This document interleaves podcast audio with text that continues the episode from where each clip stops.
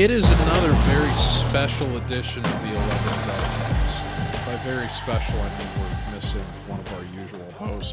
I'm George Eisner, and uh, regrettably, uh, we're, we're down Johnny Ginter this week. However, uh, after, you know, taking our shot at uh, quote unquote fake pod Wednesdays last week. We've had to go recruiting to the the other 11 Warriors podcast for assistance tonight and we are graciously joined by uh, one of the shining members of the beat, Andy Anders. Welcome. Is it Andy Anders or Anders? Anders. I've, I've said it and okay, all right. They use on work. I don't know if you ever watched the show Workaholics. They used to make a, a, joke about one of the characters, Anders. When they were mad at him, they'd call him Anders. So I don't know if if you're an Anders or Anders. I don't know if that's like a, a disrespectful thing in the Anders community. well, I mean, welcome Andy Anders. yes, uh, it's funny you bring that up because Griffin, who w- was in this position before me, Griffin Strom, he uh he actually me and him worked together at the Lantern at Ohio State, and he had in oh, a cool. note Durs on my desk because of Workaholics alcoholics. Um, so oh, that is that that's a perfect little uh, intro to me. But you know, after hearing the shots last week, which were related to the fact that Johnny had the closest score prediction and us on Real Pod Wednesdays didn't for Youngstown State, after I had the closest score prediction for Western Kentucky, I think it's only fair for me to come on here and uh, onto the eleven dumbcast and uh, show them what's what. no, uh, in all seriousness, I'm excited to be uh, joining you here, George, and um, hope hope all's well with Johnny. You know, I'm, I'm sure he'll be back in action next week. It's incredible. You you come to Eleven Warriors and you you fill the shoes of one departing Andy, and then you fill the shoes of another departing member of the beat who also has a a, an extreme passion for mixed martial arts, and now you're filling the shoes of a, another uh, you know apps and podcast host. You're you've worn three pairs of shoes here in your first uh, handful of months on the team, and it's uh, it's an incredible feat. So thank you very much once again for being here tonight. It is a a special episode indeed. Very special given uh, we finally have a, a feel good victory uh, this season. I think uh, most fans would agree the Indiana and Youngstown State games uh, left something to be desired relative to Ohio State's performance. This past weekend, uh, we were treated to uh, one of the the more classic blowouts we've become accustomed to in the uh, non-conference play of late, and I think a lot of that had to deal with the fact that for the first time in you know going back to the the off season, the first week of the season, the second week of the season the team finally has its its guy, its signal caller, their their unquestioned leader they can point to, their maestro of the offense, and Kyle McCord performed accordingly. Only missed four of his passes, threw 23 of them on the afternoon for over 300 yards and three touchdowns, no picks. Did a very good job distributing the ball, as you would expect. Most of the uh, the wealth went to Marvin Harrison Jr. and Emeka Egbuka uh, the latter of whom finished with two touchdowns. Marvin Harrison himself had a rather ridiculous 75 yard touchdown in which uh, he was about, he got what, 10, 15 yards of separation from uh, his corner. Yes, so clocked was, at 21.1 uh, miles per hour on that play. Yeah, they said that was the second week in a row. I think he achieved a speed faster than uh, anybody in the NFL did the following Sunday. So he uh, he's quite fast and and limber and tall. He certainly looks the part of his dad. Um, but not only that, uh, you know, I've I, listen.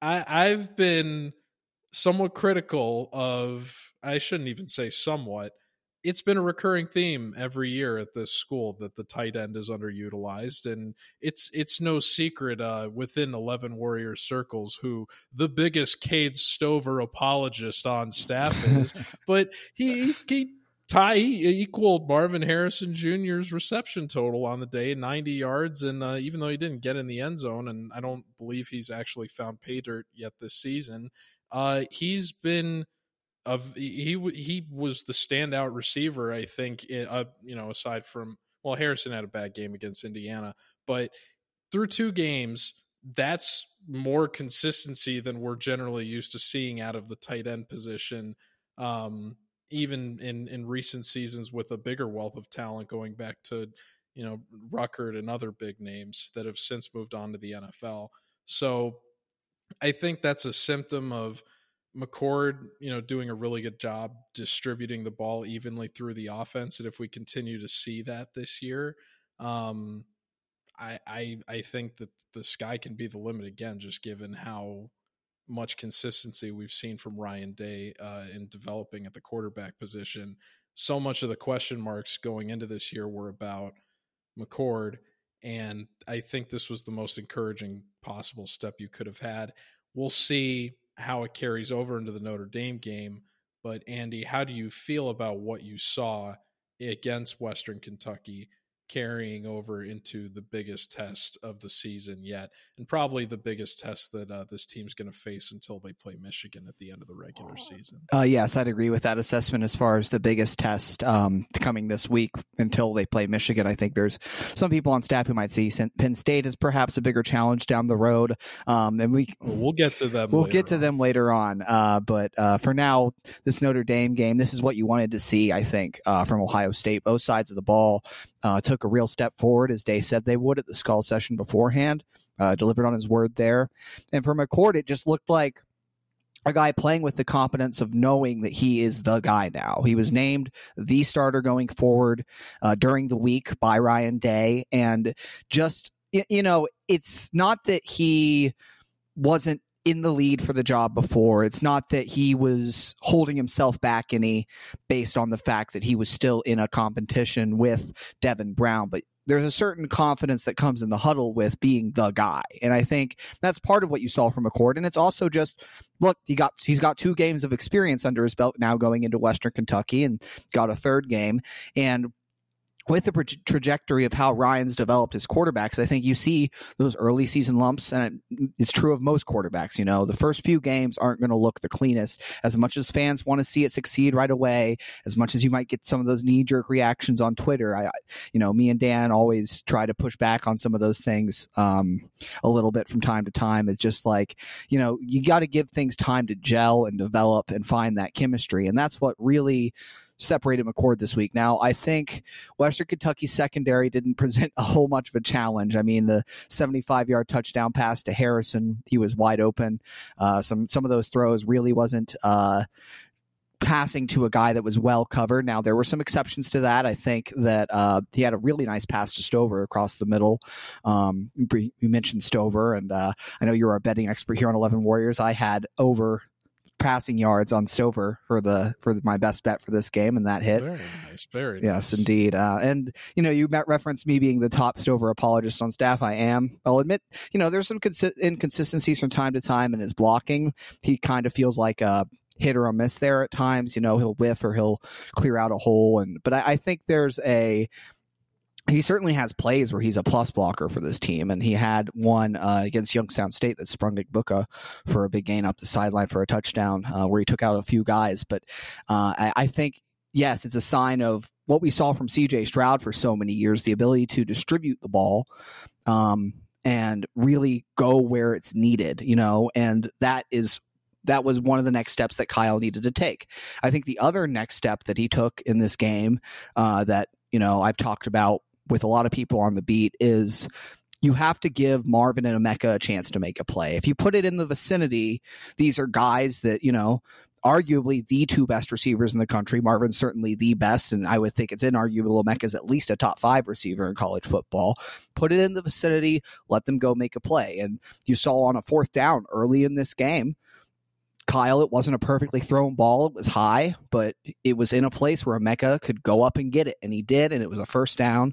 Those are the kinds of throws that I think were next for him. Just give these guys a shot to go make a play on the ball, and he was throwing it with more confidence. I think just overall, when you're talking McCord specifically, but the team in general too, this was the next step you needed going into this Notre Dame game let's get on to a, a, more positive topic on the other side of the ball, which was the defense, which similarly looked good. Um, you know, again, again, another bit of an early hiccup, but uh, this was.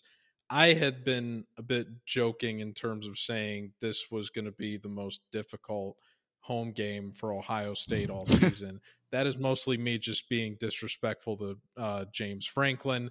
But that being said, uh, I it sort of felt like it was playing out that way at least uh, through the first quarter, and it I my biggest concern was what if we get into a situation where McCord is forced to have to get into a shootout with a Western Kentucky system that enjoys putting up points? And it did look like, at least for a brief moment in the early going, that they weren't going to, you know, just keel over and go away. If it wasn't necessarily going to be a shootout, it wasn't at least going to break open in the way that it eventually did in the second quarter to the tune of Ohio State's 35 point quarter. So I I wasn't encouraged during the Youngstown State game by the early hiccup that was uh, somewhat made worse by Ohio State could have pretty easily, I think, forced a field goal. Opted to gamble on third down and medium in the red zone uh, by blitzing the house, and then that's how Youngstown State got their short touchdown. Uh, you saw Western Kentucky able to get another, not necessarily early, but in the first half touchdown of their own before uh, Ohio State's able to put the clamps on in the second half you know get some some garbage time grace touchdowns. Although I was, uh, it was very cool to see Tyleik Williams get rewarded with a scoop and score. After I'm, I'm sure he wanted to to get a piece of Jerron Cage's touchdown against Penn State two years ago, but he had to settle for throwing one of the the important blocks in that sequence. So it's it's always nice when the football gods, uh, you know, reward players for doing the right thing on the field. But overall, you know, I I was uh, very encouraged by what I saw. We were very critical. I think of uh, Jack Sawyer not only uh, this season but even going back to last year. I remember as early as the Notre Dame game, I was very concerned about where his fit was going to be within Knowles' system. And even though we didn't necessarily see him go outright get sacks uh, this past uh, weekend, a lot of pressures, a lot of hurries uh, definitely saw more activity and encouraging uh, run from him than what we've got of late. And uh, you, and it, as long as he can be a complementary piece on the edge to the the talent that's already there along the defensive line, I think that as the season progresses and that pass rush starts to gel and really get into a rhythm, uh, all of them are just going to really be able to play off each other very well. But it still is going to be very important for JT Tuimoloau and for Sawyer to set the tone off the edge in a way that we haven't necessarily seen early in the season. But I think in the same way we saw McCord take a step in the right direction on the other side of the ball, we saw the pass rush take uh, a positive, if not a, a outright leap, an encouraging uh, motion in the right direction, if you will, uh, with this game. So I'm wondering, Andy, if you had similar thoughts or where else throughout the defense uh, that you felt encouraged uh, coming off of this game. I mean, it was hard not to be encouraged by all levels of the defense by the end of the game. Obviously, they, like you said, early hiccups, um, and you know, a couple, you know, basically Western Kentucky had two drives that kind of concern you: uh, the touchdown drive, the field goal drive. Uh, but yeah, I think one of the things that does stand out, like you said, the defensive ends, I, not just Jack, but JT too. I mean, really, JT, I think he had the Penn State game last year, one of the best defensive performances in team history, no doubt about it. But what you heard from him all off season, you know, interviewing him, what you know the stats bear out when you look at them. He only had one and a half sacks across the rest of the season outside that Penn State game, and yes, he made impacts in games. Yes, he continued to show some flashes, but that consistent threat is what has been lacking from Ohio State's defensive ends as a collective in 2021 and 2022, really. So, like seeing them again, they didn't get any sacks. Um, Mitchell Melton had the first sack by an Ohio State defensive end this season in garbage time, but they had 13 combined pressures. And the consistent pressure is that's a lot. Yes, consistent pressure is more important. That's per Pro Football Focus, obviously, but the um, that consistent pressure is more important even than I think getting to the quarterback a couple of times because if you're uh, you know that's a disruption to the passing game. And you combine that with an Ohio State secondary that to me continues to look like the best the team has had since 2019 when it was you know, um, Jeff Okudah, Shaun Wade, and Damon Arnette, You know, a couple first round draft choices in there with Jordan Fuller backing them up. You know, a, a really unheralded guy and a proven NFL talent now at safety like that. I think this secondary is that caliber, and um, I mean that's high praise. But this was the game, first game. high praise early in the season, but against a Western Kentucky team that threw for more yards Yeah, than yeah. anyone else in college football That's last year. This was a legit That's- offense, Absolutely. and this was the first real test for that secondary. Denzel Burke continues to look like an All American at corner. I think he's kind of solidified himself already as one of the best in the country. Igbinosun took another step forward. I think he's had some ups and downs the first few weeks, but the highs have been high too. Um, he's had a fumble recovery in this game. Jordan Hancock, he needed some experience settling into the slot role behind uh, Sonny Styles, who's you know the team's primary nickel right now, and just looks dynamic as all get out when he's on the field. But behind him, I think Jordan Hancock has proved to be a really nice complement when you talk about a pure cover guy against a true spread scheme like this. Right? Western Kentucky has one of the best receivers in the country. He plays out of the slot, Malachi Corley. Hancock was matched up on him all game and gave up a catch or two, but like on the whole, Hancock had a really nice day. And I think the biggest development on that back end is at free safety with Josh Proctor. Proctor is a guy who I think in 2021 was taking that step forward that people had been looking for him from for from him for a while before he broke his leg. Coming back in 2022 was immediately usurped at the boundary safety position by Lathan Ransom that missed tackle against Notre Dame. That's been well covered. He had a great game against Indiana, playing against a triple option offense, but everyone already knew about his skills running downhill and defending the run from that position. What you hadn't seen yet is his downfield passing coverage. And there was a ball early in this game where he was right there on a deep pass against a guy. He was the only defender. It was a big third down stop that led to a fourth down stop. He was all over the field in this game, broke up two passes. I mean, just his pass coverage is the last thing you wanted to see from him. And I think he's proven that he can hold up in that area. And I, I, you know, me and Dan talked about this. There were some people on Twitter calling for Malik Hartford to start at that position, which is something I'd push back on for a f- true freshman, you know. Um, and I, I think Josh has proven he missed the Youngstown State game with an injury, but weeks one and three, he's shown the totality of a safety who could be really good you know that you need that free safety spot in a defense, right? So with him, Lathan at uh, boundary safety, doing you know trying to get recapture the form he had for 11 games last season before you know a couple tough games to end it. Sonny doing what you know everyone's expected him to do, and proving that he's a five star talent. Denzel playing at an All American level at corner. There's a lot of pieces to like in this secondary. And yes, 2019 comparisons are high praise. I get it, obviously, but this game showed that they are capable of playing to that level, I think. Well, it's interesting you invoke 2019 because I was going to ask you about Burke's early season success relative to his freshman campaign when he looked poised for a, a tremendous run of success at corner at Ohio State and obviously had uh, more than a few shortcomings last season. Um, especially given we saw so many other sectors of the defense take steps forward in the first year under Knowles. I think a lot of people were surprised uh, that Burke didn't uh, necessarily see his play at least remain at the level that he demonstrated he could play at his freshman year. Um, so he's been good through the first, I think, you know, couple, a few games.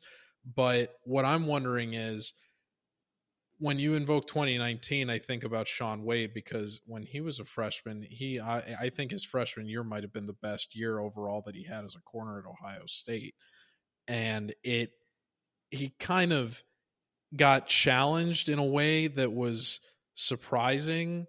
Uh, you know, I, I think back to the Ohio that when they played uh, Indiana when Penix threw for over 400 yards.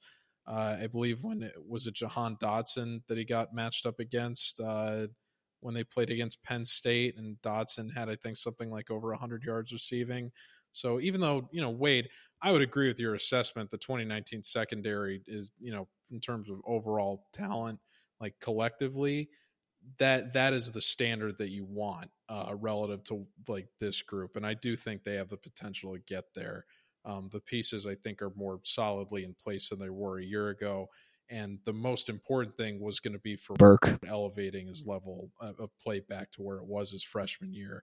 Do you think it can be sustained, though, is my question, just given corner I think is the most volatile position in terms of sustaining talent on a game to game basis and or productivity rather than talent and it, it's already been demonstrated with guys like Wade in this program that it can fluctuate in a way that has a bad effect on the defense. Yes, I think this is going to be more what you should expect from him. Burke has always been a very physical corner. That's his style, man. He loves, he's talked about it. He's a guy who loves to trash talk when he's on the field. He's a guy who loves to be in people's faces. He's a press coverage man guy.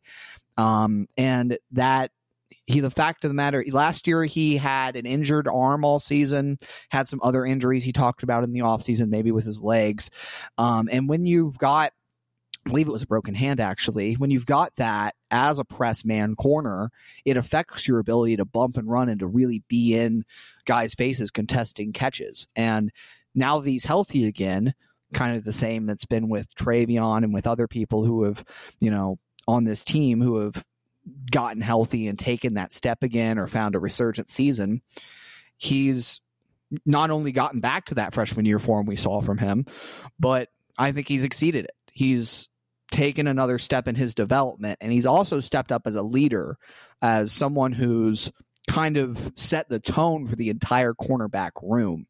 Um, so yes, I, I, think this is the level of play you can expect to be sustained from Denzel, assuming he stays healthy. Um, the, the, comparison with Wade, too, uh, I think there was some problems in the tr- transition with Shaun Wade going from the slots back to outside. Uh, from from 2019 to 2020 um, may have contributed to some of that. And you know, if there were inefficiencies in 2019, that also gets masked by the fact you have two first rounders on the outsides of you. So that's you know, it, it is what it is in terms of Shaun Wade. I think uh, with this defense in particular, though, I think you can expect to see this level of play from Burke continue. And I think Igbinosun is only going to get better from here as well.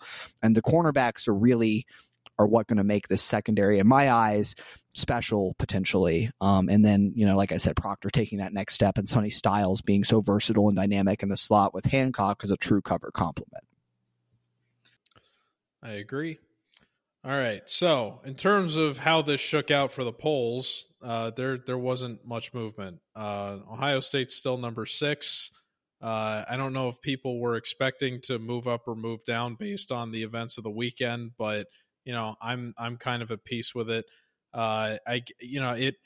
They can't build this. I guess it, this has to be a top ten like firm matchup now. They can't say, "Oh, this is a top five versus a top ten team." I don't know if that affects the the billing or the marketing or whatever. But are you are you at peace with the the decision of the Associated Press?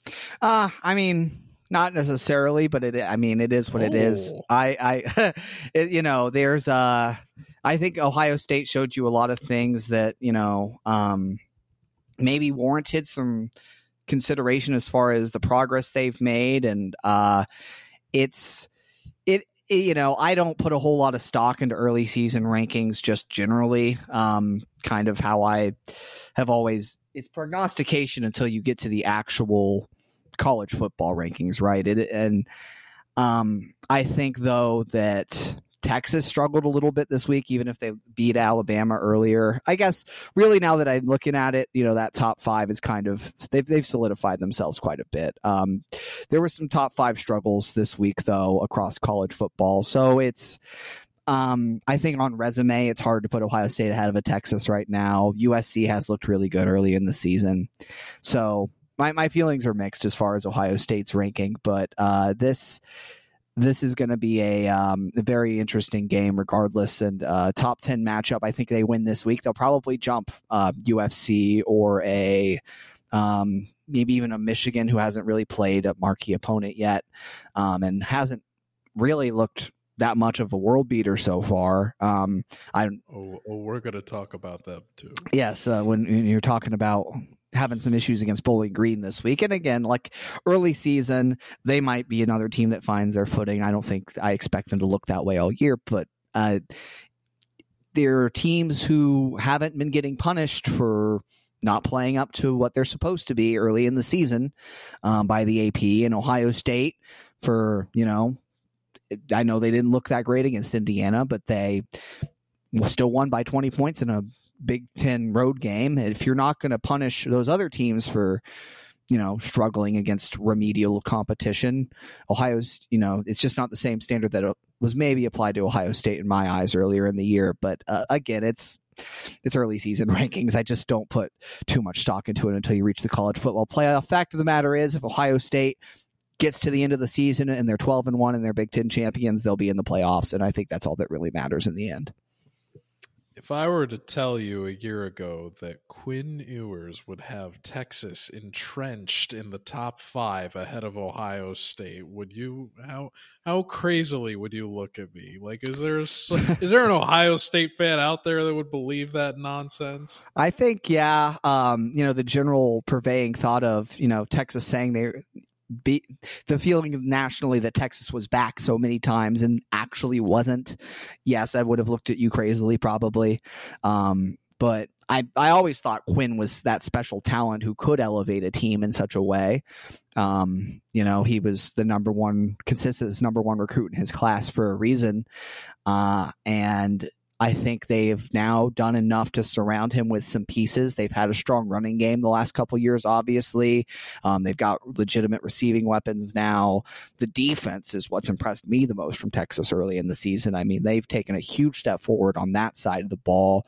Um, really showed that against Alabama, although Alabama struggled to move the ball against USF too. So who, who knows how real that actually is. But uh, yeah, I think we're also in the phase of college football season now where it's like everyone sucks. There's an everyone sucks phase to every season. I think this weekend kind of had that feeling to it. Of I, I don't think there's any team that's got a flawless resume right now. Everyone's had like a you know a so-so game against tough against a team they maybe shouldn't have. What even Georgia, you know, two score game with South Carolina this weekend. So and I, and I think that's why this win over Western Kentucky felt so good too. Is that after two, I mean, you know, stinkers by Ohio State standards to open the year, to see so much, so many other teams kind of trudging through the muck this past weekend, and then have Ohio State just come streaking out of it is uh, it at that's about as good as you can ask for going into Notre Dame. So it's uh, I you know, well, if they beat Notre Dame, you would presumably think they would leapfrog somebody,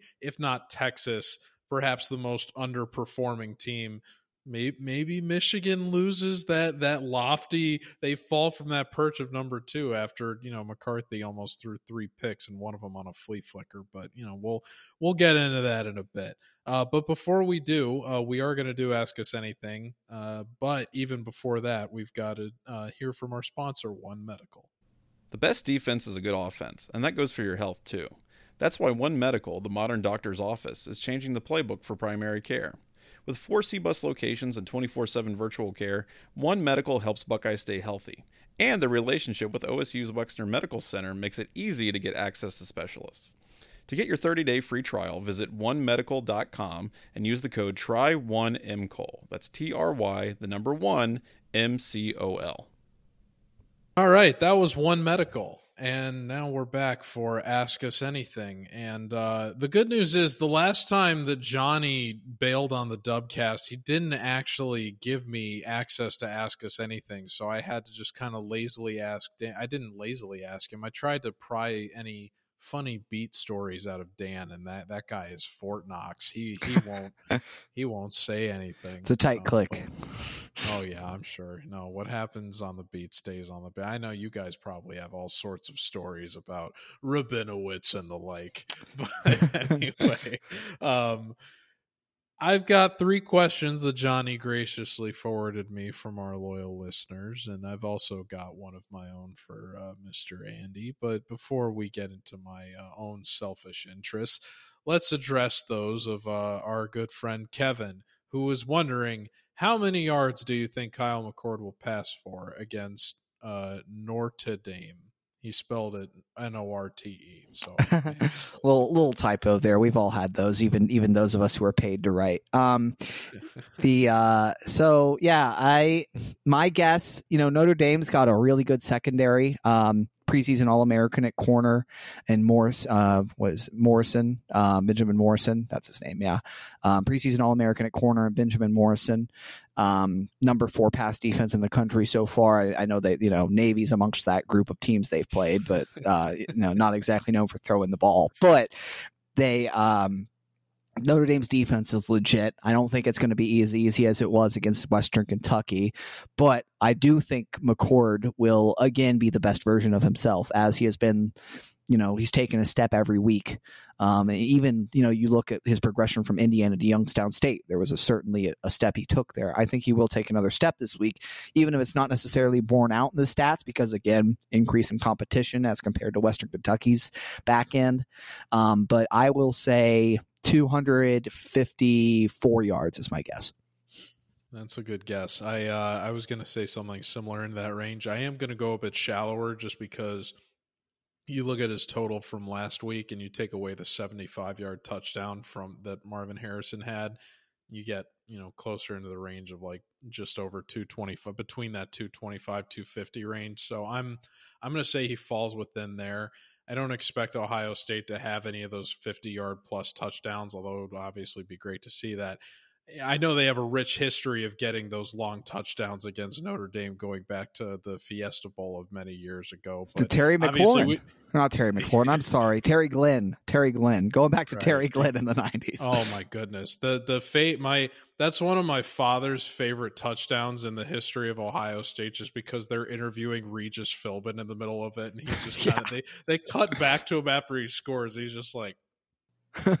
it's one of the only times that guy has ever been left speechless in his entire life. Yes. Uh, rest in peace, Regis. Mm-hmm. But um, yeah, I think that 250 or just below 250 is probably appropriate for McCord. It would be great if they, you know, did uncork a bomb in South Bend, but uh, I don't expect that uh, to be the case. I don't think touchdown Jesus is going to smile on the Buckeyes to the tune of anything from, uh, you know, scoring from their own end. So uh, I, you know, I still expect a good afternoon. I don't think McCord will necessarily turn it over. I think that he I I would expect him to like I, I expect another high efficiency game for him just in terms of uh making the most of his opportunities and taking what the defense gives him if that doesn't outright translate to you know several completions of over 20 yards i think we will see a uh a, a sharp performance from him that translates to you know that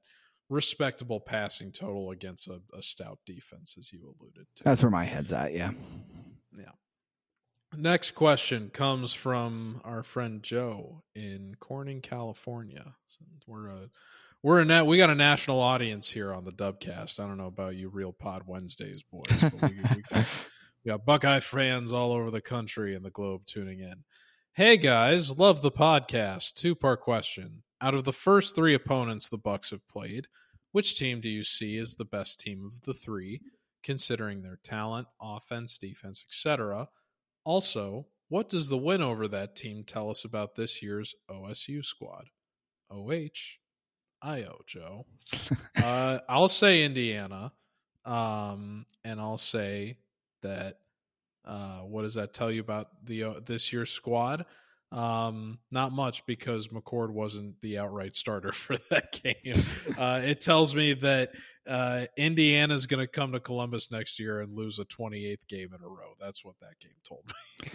Well, my answer is different. It's Western Kentucky. I actually think Western Kentucky beats Indiana on a neutral field. Um, I think they're they're just offensively they're much better. Um, Indiana still doesn't really like the fact that they had to start Brendan Sorsby after bringing in a transfer at quarterback doesn't speak well. I think you know that program ever since the hype they got during COVID with uh, what the success they had um, how they've kind of fallen off and haven't figured things out on the O line for a while now.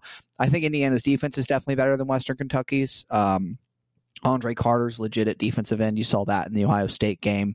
They have some pieces there, but I honestly think that uh, that you've got a high flying passing attack from the Hilltoppers, and offense kind of rules the day in college football these days. So I, I would I would put Western Kentucky as the best team Ohio State's played. And what does that say? Well, it says Ohio State is playing its best football three weeks into the season than it has. And I mean, that was pretty clear from watching the game, but I, um, I, I think really you put you can put a lot of stock into this defensive performance, especially against Western Kentucky, um, and the steps the offense took as well. Um, but yeah, I would I would say Western Kentucky was Ohio State's best opponent by a slim margin over Indiana, um, and then you know Youngstown State kind of a tier below that. I think that is a perfectly fair and accurate assessment. All right, and the final question uh, we've got a doubleheader from Kevin here, and he asks, "Guys, I do not know much, but I do know this: if Notre Dame does not score, they will not win." That's a fair assessment, Kevin. I, I would agree. Uh, how, how, many points do you think the Notre Dame offense will put up on the Ohio State defense? Sam Hartman's legit. Um, that he is the best quarterback they've had in, in a few years. Certainly better than either Buchner or Pyne last year. I think that he is his most efficient self. He's, I mean, he's completing over 70% of his passes so far this year. Um, I they've got a great downhill running game that I am honestly really curious to see against Ohio State's defense because I don't think they've been tested in terms of the interior run game as much. Uh, and that is a question I still have about this defense. With uh, again, you know, Tyleik Williams obviously looked great in this last game. Mike Hall, I'm as high on as anybody, but uh, there's just something about the push I saw in spring practice that the O line was getting, the patchwork O line was getting. Um, against the D line and, and, creating some chunks in the running game and a few plays that felt like a one missed tackle away from breaking for big gains um, on the ground in some of Ohio State's early games, you know, kind of sneakily under the radar. Um, so I'm really curious to see what this looks like when, you know, Notre Dame's O line's legit. Their running backs averaging, I think, 8.3 yards a carry so far this year, Audric Estime. So uh, that's, that's going to be real interesting. Um, I think Notre Dame scores. My prediction is 27. Uh, I think that's a strong performance from the Ohio State defense. They're going to do enough to win the game. That's what I think.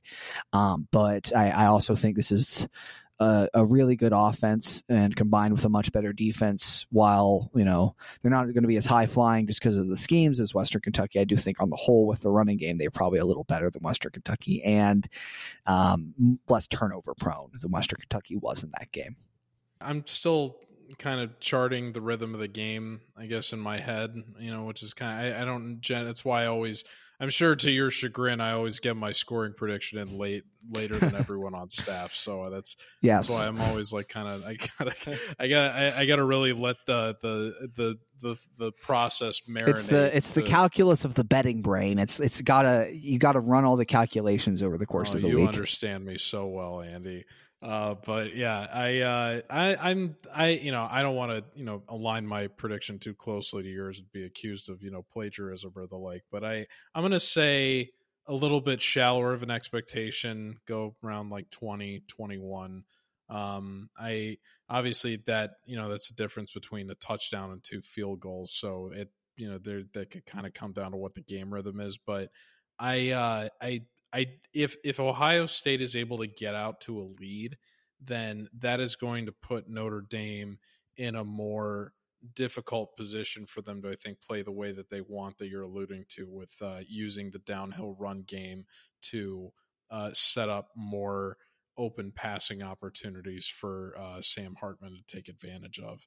Um, and he certainly, uh, I, I I remember coming out of the game last year thinking, oh, they're not going to have anyone at quarterback. I don't really have to worry about them next year either. And then that transfer portal just gives them probably the best option they could have gotten. And certainly their, I think their most threatening name they've had at court. I really haven't taken any of their prospects that they've put in the NFL going back to, you know, DeShone Kizer seriously of recent years.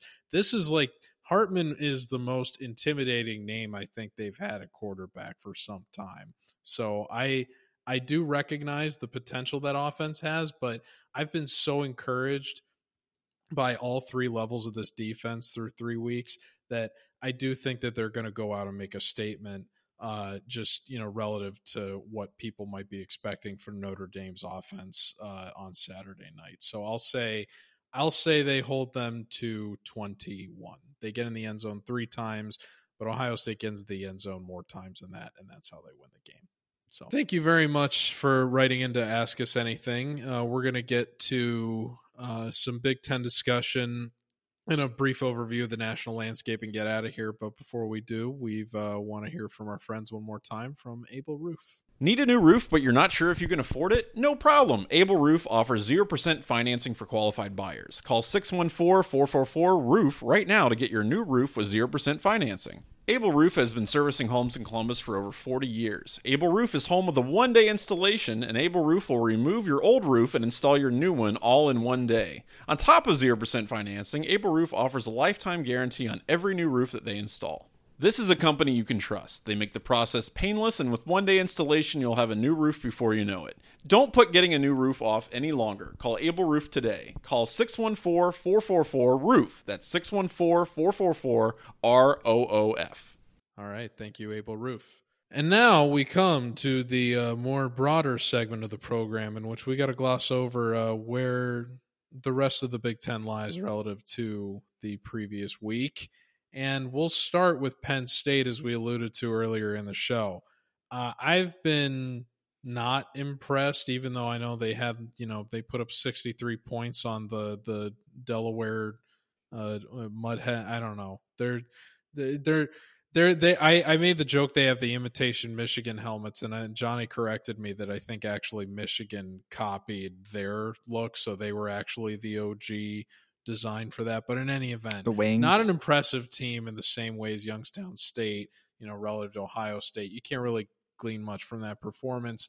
And then last week, they kind of limped to the barn, I think, more than that final score indicates against Illinois. Illinois just has no tools on offense to be able to compete with a team like that. But it just felt like Penn State was just begging them to beat them for th- at least three quarters of that game. Just uh, it, it was right there for it. That felt like a game that last year's Illinois team wins. Like it, like it's mm-hmm. it's there in the driver's seat. It's it's within like a you know 16 to 7 is technically a two score game but it's like right there and you know that if they just hold the glue together they're going to be able to get it and it, it got away from them a little bit just because they really didn't have any answers on offense but you got to wonder a team that's just a little bit more equipped to put up points than what uh, Illinois was offering. I, like I, I just don't feel intimidated by the notion of that team coming to Columbus right now, given what I just saw Ohio State do in terms of overcoming their own shortcomings earlier in the season. So, given the lack of success Franklin has had against this program, I'm wondering if you are similarly not as intimidated, uh, especially given so many people, I think, through the first two games were very enthused about Penn State relative to them being a top 10 team this year. Yeah, talking about successful quarterback transfers with Sam Hartman, uh, talk about failed quarterback transfers with Luke Altmyer, uh, tossing four interceptions in that game. Um, t- tough look for him there. I and look, I mean, he might bounce back. I never want to write a guy off, but look, w- as it pertains to Penn State, Drew Allar, I still feel is legit. Nicholas Singleton is an amazing running back. I, I think they've got pieces to be really good on offense. Um, it, it, the, their questions almost always seem to pertain to the offensive line and whether they can actually keep guys upright.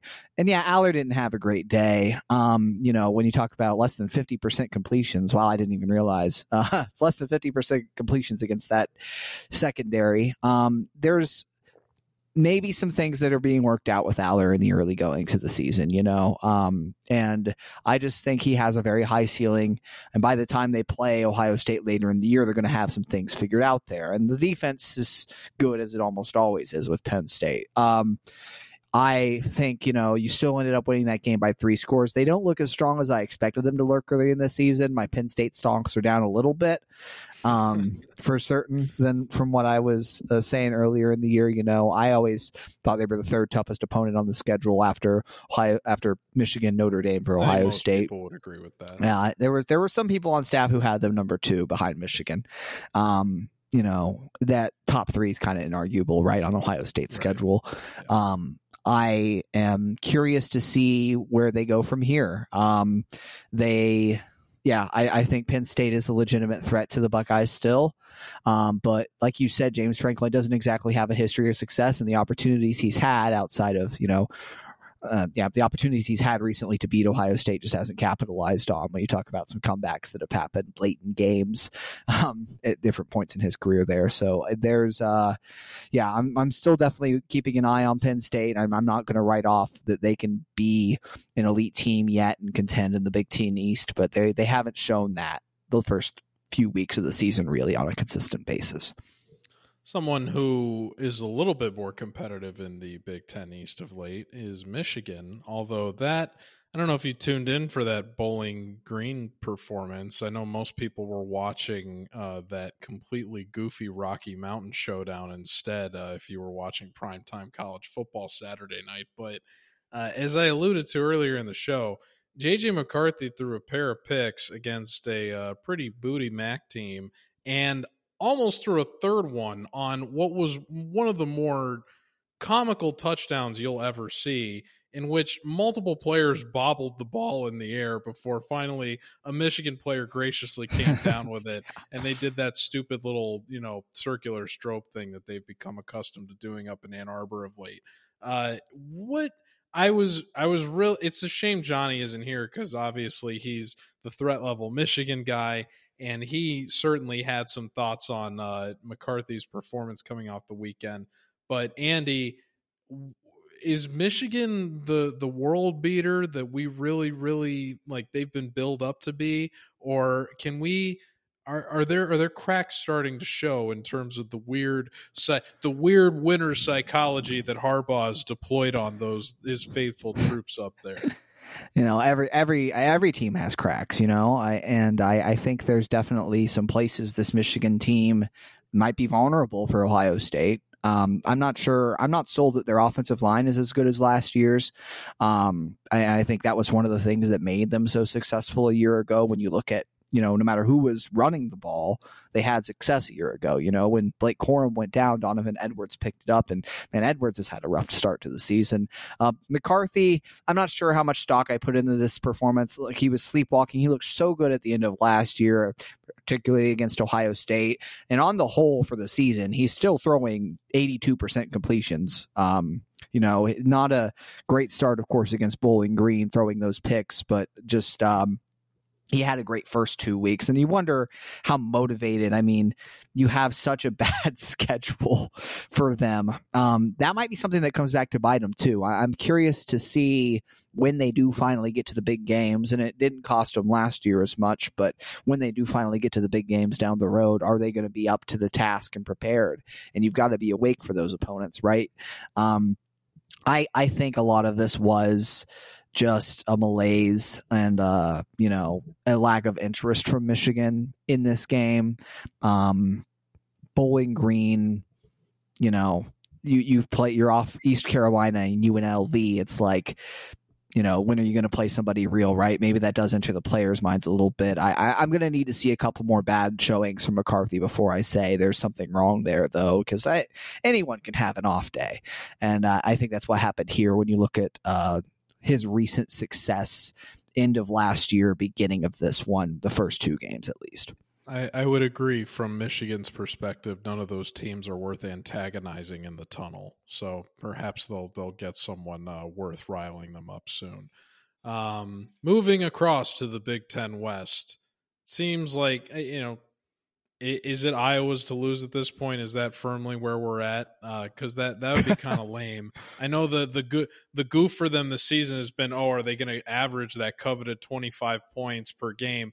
They got forty one this past weekend, but we are going to be transitioning into the that weird conference part of the schedule where it looks like we've got an outright Big Ten West like winner every year and then some kind of weird somersaults happen through October and November and we we end up with some kind of weird potential 3 4 way tie and some scenario where Northwestern can still potentially end up winning uh 2 weeks before the end of the season. So is are we going to see Iowa in the Big 10 championship or do you do you think they still have the capacity to to bottom out as we get into the weird part of the schedule You know, the longer I've been attuned to Big Ten West football, the longer I've watched Big Ten West football, the less I know, George. It's it's a kerfuffle every single year.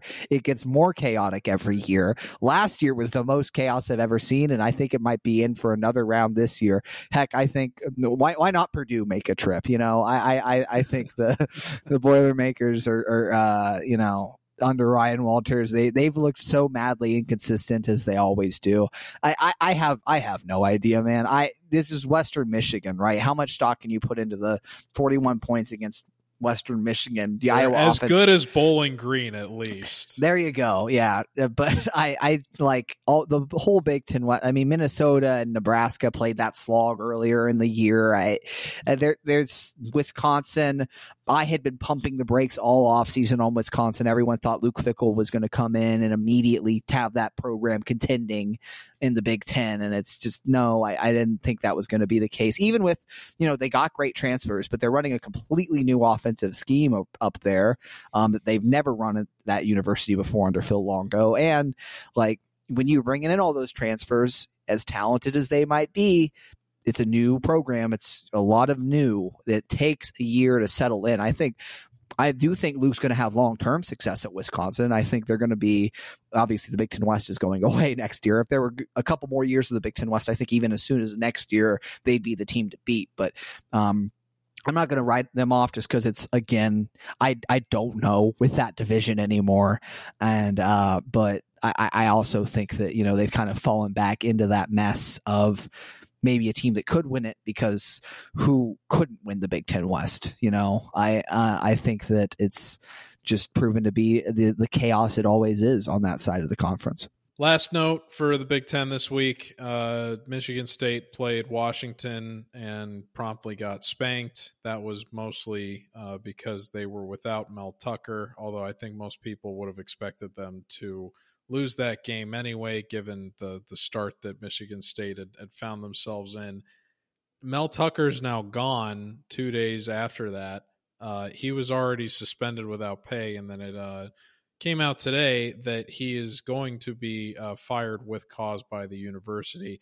Uh, that was very vindicating for one Brett McMurphy, who originally reported that uh, Tucker was going to be fired, and then had a slew of other reports uh, from other members of the media saying, "No, no, not yet." So I'm sure McMurphy, who put out a clarifying tweet afterwards saying, "As originally reported, he actually is being fired." So uh, kudos to our uh, favorite mustached member of the national media for uh, getting that one right. That being said what what is going to happen with Michigan State from here? Like, do you do you see D'Antonio like giving them like a a one year like transitional thing maybe next season, or like they've they they've got all this money. What's going to happen to NF Tuckers? I need to get my NFTs before they go off the market. Those are going to be worth a, a, a killing. Yes, they're going to be worth a ton. I, um, yeah, I mean, that program really hasn't been in a great state, even, you know, prior to all this Tucker stuff. I, they, they've struggled mightily to find a quarterback ever since, uh, you know, there's just the past few seasons. It's been uh, a real problem there. And uh, who, who's going to want to touch this job now? I don't know. Um, I, D'Antonio, maybe you, you, get on the phone, you, you try They're, to. All that money that they were going to give to Tucker is going to go to Deion Sanders now. yeah, and I don't think uh, honestly Michigan State's probably a step down from Colorado in terms of uh, your ability to contend. Yes, at this point, certainly. Now, Boulder's a gorgeous campus, though. Honestly, I think they're a little hidden recruiting gem in there that uh, Deion might take advantage of. But um, back on Michigan State, um, yeah, Mel Tucker fired for cause. I, it, it's them and Northwestern right now. Although Northwestern, of course, it doesn't contend anyway normally, but like, it's just been amazing to see the fall. You know of. Um, Michigan State's program and how high they were on Mel Tucker after one season of exceeding expectations to give him that ginormous contract. And uh, now it's uh, all unraveling there. Um, and maybe there's some people behind the scenes. Um, you know that are uh, happy to see him leave from a pure football perspective of you know he wasn't living up to the billing of that contract and uh yeah, the, the, the, one of the reports I saw out there is that one of the reasons Michigan State was able to fire him now, or was looking is looking to fire him now with cause before the investigation actually fully unveils itself into those claims of sexual harassment, is that he made a public statement about the ongoing investigation with his attorney, and that was a specific thing Michigan State told him in their letter to him of why they are firing him now with cause is because you commented on an ongoing investigation. So, from their perspective, this you know might play out differently in court. But from Michigan State's perspective, even if he's exonerated now, that gives them cause to fire him. The the statement that he and his lawyer released publicly yeah. um, of his own accord. So. Um, whole lot of uh, stuff there. Obviously, I, I, would say Michigan State doesn't pose any threat in the Big Ten East this year for certain. Um, that I think that goes without saying, and I'll, I'll, be interested to see what's next for that program as they try to move past, um, you know, that whole scar on their image, really.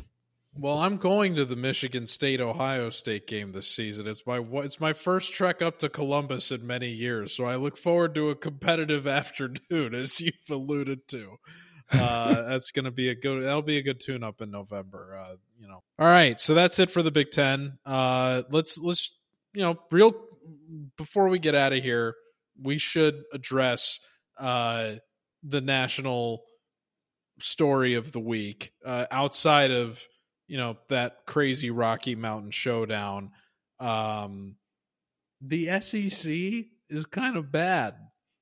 Yeah, right? it's it's it's mean, been it's weird, but yeah, you know, I I have um, Alabama like t- started Tyler Buchner at quarterback who transferred. They were playing like in a pseudo monsoon. Like I live in Miami, so it's like two hours west of here or whatever. So I can sympathize that it was a very wet, damp Saturday over in Tampa for them. So I I I can sympathize with having to play football in the muck, but there's no excuse for uh you know what you know Georgia making letting Spencer Rattler hang around. Like come on man. What well Tennessee and Tennessee outright losing to to Florida who's already lost to Utah. And like um yeah it's just uh it, the, the SEC stocks have never been lower and Florida State already beat LSU earlier in the year.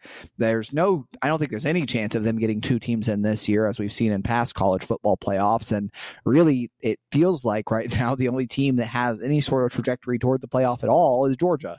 Um, of course, two time defending national champions. And you give them a little benefit of the doubt when you talk about their ability to constantly churn out elite defenses and have, um, at least enough going on offense to you know go win national titles as they've done in back to back years. So um, I'll be curious to see how they look from here. But obviously, barely uh, holding on against South Carolina is not a good sign for them um, going forward. Do you think Saban is getting ready to be done? Like eh, he he seems like he's gotten a little bit soft. You know what I mean? Like he's uh, he's being too nice with the media. Like he it, it, it just for ha- for the position Bama is in. Like the Saban of years ago would be in like wartime general mode, and he's just kind of like, eh, you know, we're gonna figure it out. We're making a lot of mistakes, you know. you know, we're I do think Saban's always been a team guy when it comes to handling the media and what he says to the media is, you know, he'll address when things aren't good enough. And he said that, especially about the offensive line lately. Of, you know, that's the number one issue for Alabama right now. That and quarterback play. They, you know, Milroe hasn't looked like all that much. You know, they turned to Buchner this week, and there are some reports that, that was a secret suspension that wasn't made public. That Milroe was suspended this week, and that's I why Buchner played. That. Yeah. Um, that was reported a couple places. The place I saw it was Josh Pate on twenty four seven Sports, but there's a, there was there's a couple other places that reported that. Um, but with uh, yeah, that's I don't know, maybe um, it's hard to know behind the scenes. I think um, because how you conduct yourself publicly can change and evolve over time. I think Ryan Day at Ohio State ha- handles the media different now than he handled them even three, you know, when he took the job. Um, but it, behind closed doors, you know, the team is playing a little softer now, less disciplined. You know, the, even the last couple seasons last year, um, this you know they didn't lose to Texas last year, but in that game, all the penalties they had, and um, they're just it just feels like that grip. They should have uh, lost to Texas last year. Yeah, that grip that they've had on college football as the gold standard, it feels like it's kind of gone. Um, they're trying they're just clinging.